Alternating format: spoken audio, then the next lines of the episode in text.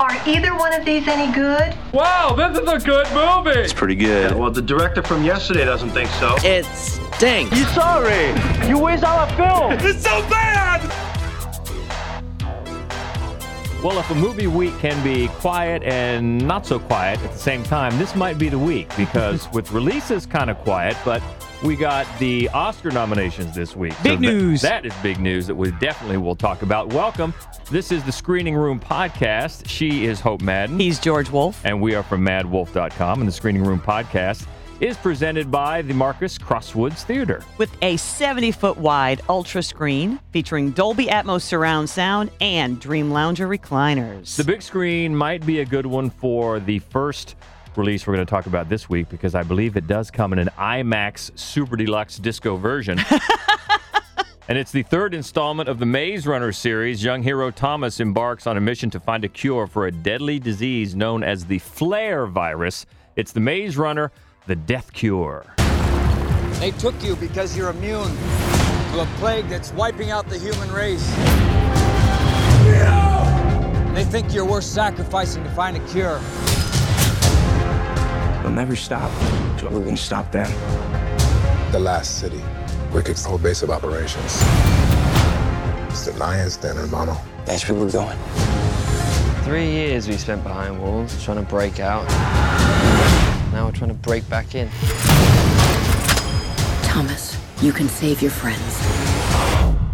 Or you can save us all.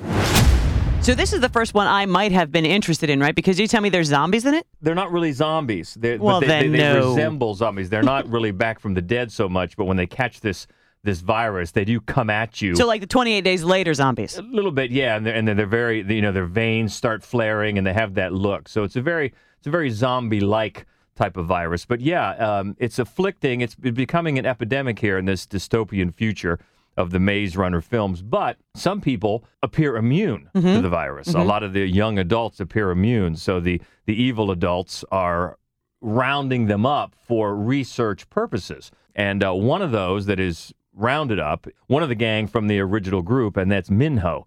And it's actually the opening prologue to the movie is pretty exciting Hmm. as they get together and bust him out of this train. This sort of storyline brings in some obvious thematic correlations. There, there's some Holocaust stuff that you could Yeah, easily sure. come into play and Mm-hmm. some other type of social commentary in the movie.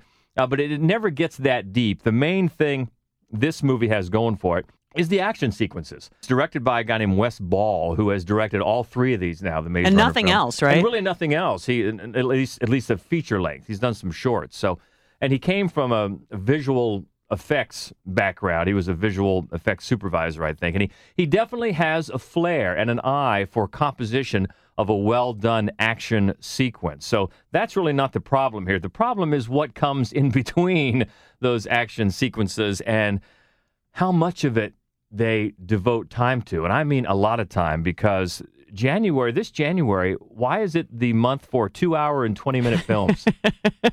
I mean, most everything we've seen this month, how long is it? Two hours and 20 I minutes. know, man. Oh, Den of Thieves. Den of Thieves. that was a 220. surprise to me. A Gerard Butler January action relief. 220, really? Yeah, and wow. this one is 220, and it is a, a lot of times with those movies.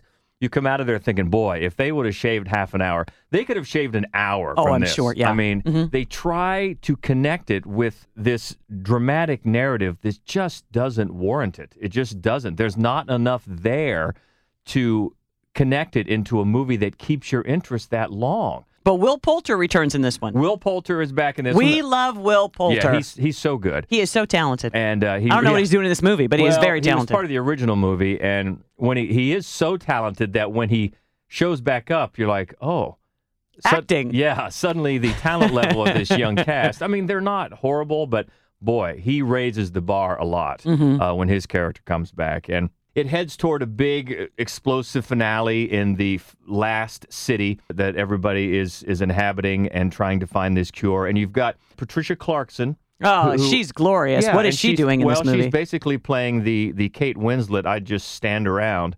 Uh, From the role Insurgent from movies. The Insurgent. It's the same thing. oh, she just stands there in a pantsuit, and I mean, you did, that's all. Yeah. Mm. I think one. Okay, I think in another scene she's sitting down. But I mean, you could easily see a scenario where she's not really in this at all.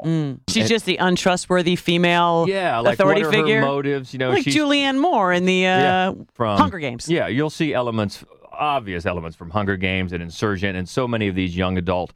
Dystopian futures. Yeah, these young adult movies and books. So, but it's not so bad that you can't see how there could have been something here. It's just buried under so much bloat, uh, going for this emotional depth that they're so far away from. Yeah, if they could have shaved, really, I, I'm not kidding, a full hour off of this thing, then the set pieces would really pop, and you'd move on to the next one, and and it would really mask the lack of a deep story and, and just feel like kind of a breathless ride. I think it, it could have been something a lot more than it is. So, uh, really, n- a movie where the, the running time and the devotion to a, a story that just doesn't hold up really sinks it in the end. And that's The Death Cure, the last in the Maze Runner trilogy. And the next one to talk about this week is another release that's just expanding wide after opening in the big cities earlier to be in qualification for the Oscars. And that is a Western set in 1892. A legendary Army captain reluctantly agrees to escort a Cheyenne chief and his family through dangerous territory, its hostiles. Captain, you do know Chief Yellow Hawk. The Army wants to be certain that the Chief gets home to Montana safely without incident.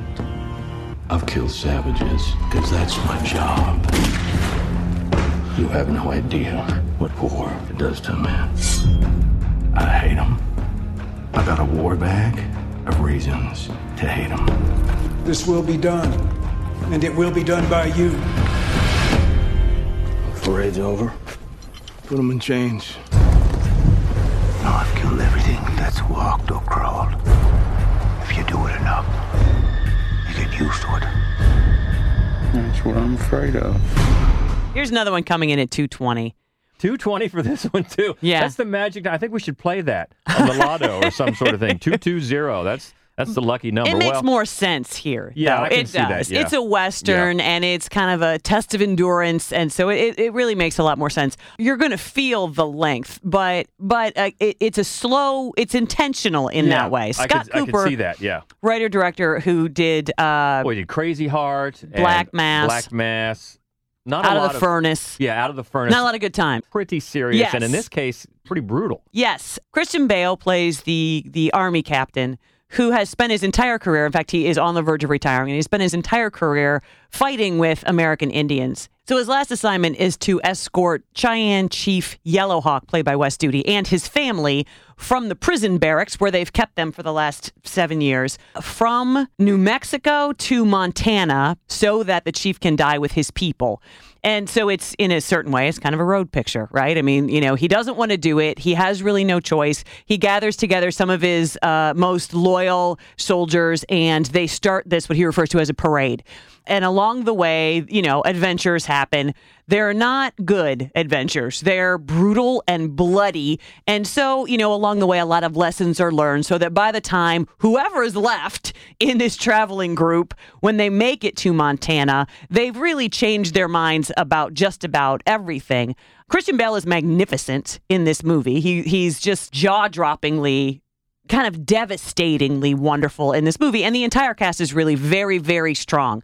The film is so heavy, it's so mirthless that it is kind of a test of your own endurance to stick it out. But the other, and it's also really brutal and bloody.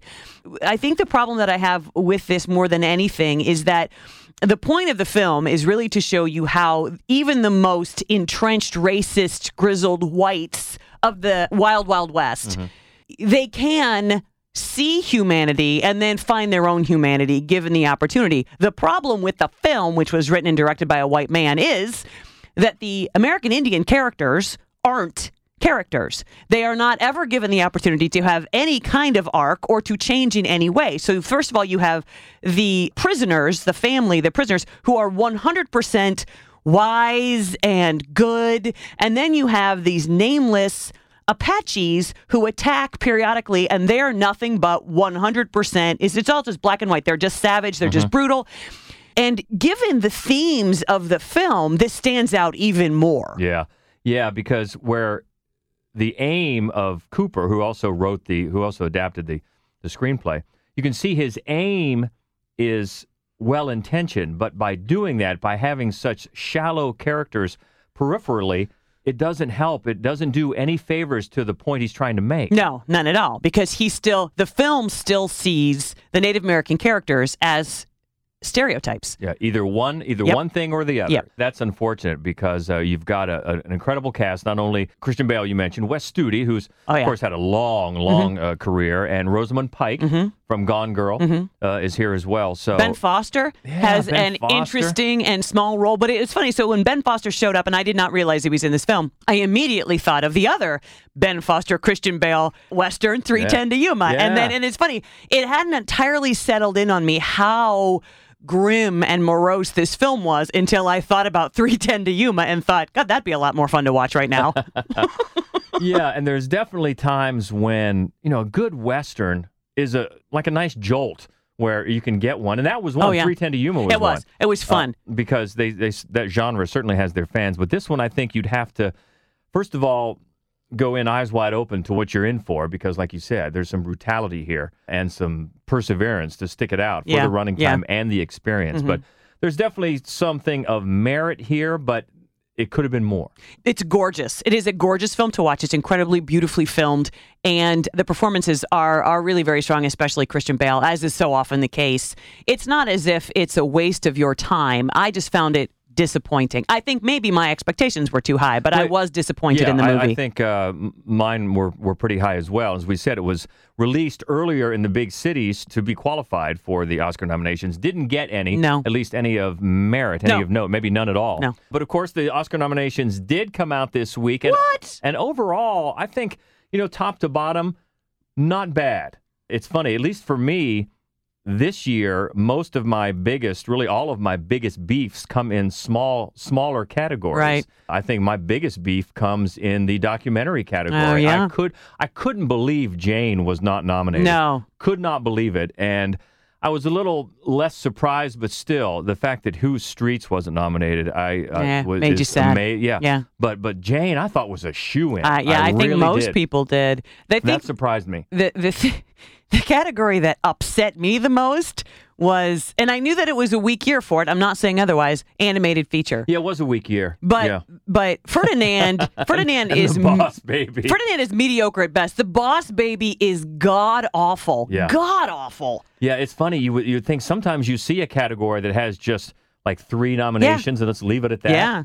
Yeah, interesting. Yes, that would have been a good Yeah, choice that here. would have been a good choice. But for the for the big ones, for the big categories, uh, uh, you know, if I have a complaint, it is that Darkest Hour got nominated for best film. Yeah, I think the the two in the film that jump out at us are Darkest Hour and The Post. Now, The Post was better than Darkest Hour, but I don't think either one of those w- we would have nominated for Best Picture. There's there's other things that should have gone in there before that, Yeah, before no. either of those movies. We're talking things like The Killing of a Sacred Deer. Which got zero love. The Florida Project. Oh, You know, yeah. one of my really dark horse favorites, A Ghost Story. Uh, even something like Mudbound. Yeah, yeah. You know, um, Mudbound or so the the two that I thought probably had the the best chance, given that they each of them received three other nominations, were Mudbound and Blade Runner 2049. Yeah. and I I would far and away have preferred to see either of those get that slot than Darkest Hour, which isn't a bad film by any no, stretch. It's but not, but it's, more for the performance. Yes, of the, Gary the Oldman. film itself was was fairly confined and and fairly traditional. It's definitely the performance that you know that you remember from that film. Whereas Mudbound was a phenomenal ensemble Really piece, was. and it was Really beautiful was. to look at, and it was the storytelling was magnificent. And speaking of beautiful to look at, oh my God, Blade Runner was was a spectacle, you It- know, it and really- and yeah. uh, and and I'm sorry that it didn't get any more love than it did. It got a lot of technical achievement nominations, but nothing else. Yeah, it was nice. It was nice to see Mary J. Blige's nomination because not only for get Her reward work, for yeah. her work, but the fact that it's drawing more attention to that movie, Right, exactly. uh, a Netflix movie, which hopefully more people will, will seek out. But yeah, I think it's a lock. There are two locks here. Real, just just lock it down. Yeah. Gary Oldman, yes, is one, and the rest of the nominees there in that category, best male lead, solid. Yeah, solid. Not a lot of. Not a lot of nits to pick on that one. No, and, no. and then the other lock is lead female actor, Frances and that's Frances McDormand. McDormand Yeah. for three billboards. Um, the rest of those nominees, you know, I think Meryl Streep now, it's almost like a birthright uh, Yeah. for her. And not that she wasn't great in the post. She was great. She She's- absolutely she's was always great. it's a solid list of nominees with Sally Hawkins. I wa- it was nice to see uh, Margot Robbie get it for Yeah. I Tanya. Yeah. Because even though in the best supporting uh, category, all most of the attention for that movie, I Tanya is going to Allison Janney. Rightfully you so. Forget that Margot Robbie was great. She was great. She was great. in She that was movie. great. And then Saoirse Ronan for Lady Bird, a, a fine performance. I don't think she has any chance of winning. No. uh, but she's going to win one someday. is, she is. She is. She so absolutely good. is. She's going to win one. Yeah, but the best, maybe the biggest fight is going to be in that supporting female actor category because you've got Allison Janney, who's been winning most of the stuff so far, but still, I think Laurie Metcalf and Lady Bird has a shot. Yes, I agree. You know, before all of the awards, all of the, you know, sort of more minor uh, awards sh- ceremonies and everything, I really thought they were probably neck and neck. At this point, I would definitely give the odds to Allison Janney, but I wouldn't be s- incredibly surprised if Laurie Metcalf came away with it because she was amazing Yeah. in that film. Yeah, that's that's going to be an, an interesting one. And the rest of that category, uh, supporting female, uh, Leslie Manville from Phantom Thread. I was so happy to see She's- that. I, she's I was so, good. happy to see that. She is so good, and that was nice. And I didn't think she would get noticed because I'd not Yeah, heard I anybody agree. else release anything. But it, she was she was absolutely perfect in that film, and And I it- was so happy to see her in this list. And we mentioned uh, Mary J. Blige, and the other one in supporting female, Octavia Spencer, The Shape of Water. Now, nothing against her performance. no, she was very good, as but she there- always is. Yeah, but there were a couple others I m- would might have liked to seen in there instead of her. And number one would be uh, Hong Chow Yeah. from Downsizing. Yeah. You know what? So that movie got So a little many people hated muddled. it. I didn't hate it. I didn't It was either. muddled. It it, it it had tonal shift problems, but it, it's it's almost like you like you said earlier with the Maze Runner when Will Poulter came on screen. Hong Chao owned that movie. She did. She owned it. Just she stole it. came on there and she had no. She knew exactly what her character was supposed to be doing. Once she was there, the film had direction. She Yeah. owned that movie, and I would Yeah. really, really have liked to I have was seen a little, her little get nominated. surprised. I thought she would get I a did too. nomination. And then over in supporting male, maybe it's not a lock it down, but it's pretty close. Sam Rockwell in Three Billboards Yeah, has at been this point, winning yeah. pretty much Yeah. everything, and he's up against Woody Harrelson from the same movie, Right. then Willem Dafoe, Yep. uh, Richard Jenkins. And Christopher Plummer, All the Money in the World, which Mm-hmm. was a little bit of a surprise. Not that he wasn't very good; he really was. But um, that was a that was a perform that was a category that had some other performances that at least I think might have gone in instead of Christopher Plummer. Well, you know what? This uh, and every year there is one like this, but this is a category where you could have had ten. You could have, You could have yeah. had ten. I mean, you could have said we're just going to have tie after tie after tie because Army Hammer was so Mhm. good. Call Me By in Your Call Name. Me by your name, and that probably wouldn't even be Will Poulter. Will Poulter in From Detroit. Detroit. Uh, Barry Keegan from Oh, Killing Barry of a Keoghan- Sacred Killing of Deer. a Sacred Deer. Even uh, even somebody like Michael Stuhlbarg. It Yes. was a small part in Call Me by Your Name. Yeah. But yeah, there's this was a really stacked category. And by the way, speaking of Call Me by Your Name, which is one of the best picture nominees, I and just- actor. Yeah, an actor for Timothy Chalamet, who was great. I just read today that the director Luca Guadagnino, I believe, we got to have a tough name. That's right. At least one per week. Has planned has this planned as sort of like a continuing story, like the before sunrise type of thing. Wow. Where he, he has an in mind to expand wow. the story and keep it rolling. Oh so well, I'll watch it. Yeah. because you know, a- a- and that actually makes the end, which is such an incredibly beautiful, moving sequence. The It end, really the end is. credits, but it makes it make a little bit more sense. You know, if is it we're not we're not through.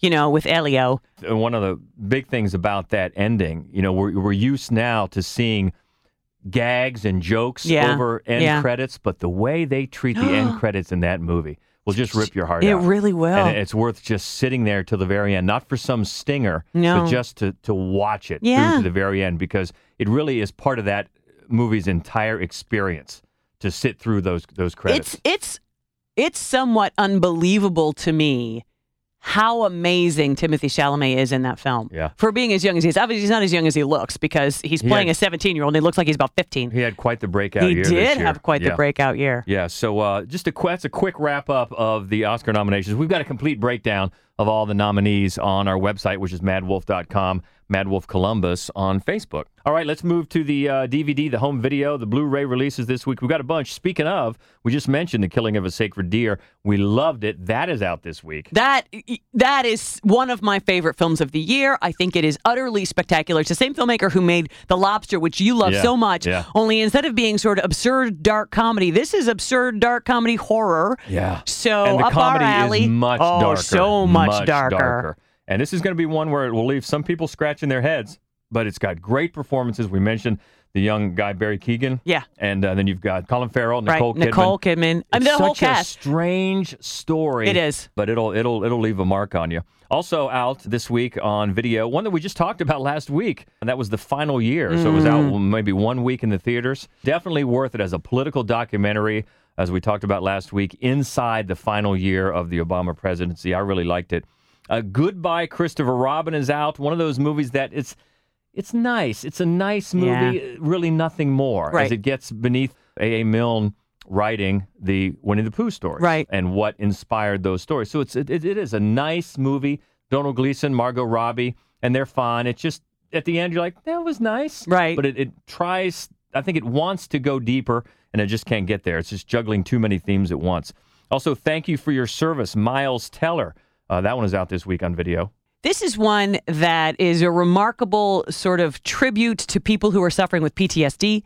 The performances are great. It's not a brilliant movie, but it's a very strong movie with some good performances and just uh, you know a topic that ought to be explored more often than it is. So Yeah. that's a good one. There's another little oddball coming out this week, and it's actually it was it was released in theaters forever ago called My Entire High School Sinking into the Sea. It's an animated movie. It's an animated movie, kind of a hipster movie. Uh, Jason Schwartzman is is one of the leads. Maya Rudolph is another voice. Susan Sarandon another voice. So it's it's a funny, quirky, odd, uh, very entertaining, very hipster movie. And also out this week, Jigsaw. Latest in the Saw series, Jigsaw is back, and boy, was this a waste of everyone's time.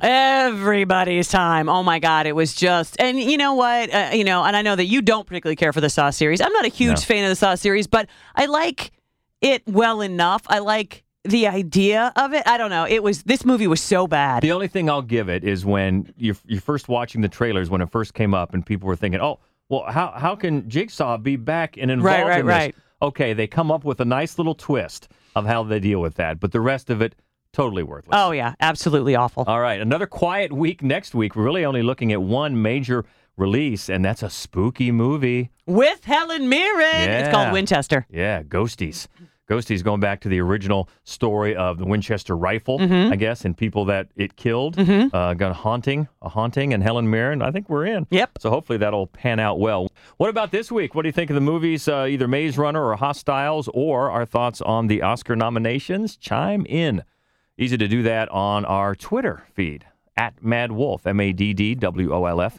Keep this conversation going if you can. As I mentioned, we're Mad Wolf Columbus on Facebook and Instagram and the main website, madwolf.com. So until next week, the Screening Room Podcast, sponsored by Marcus Crosswoods Theater, and it's a presentation of the Columbus Radio Group.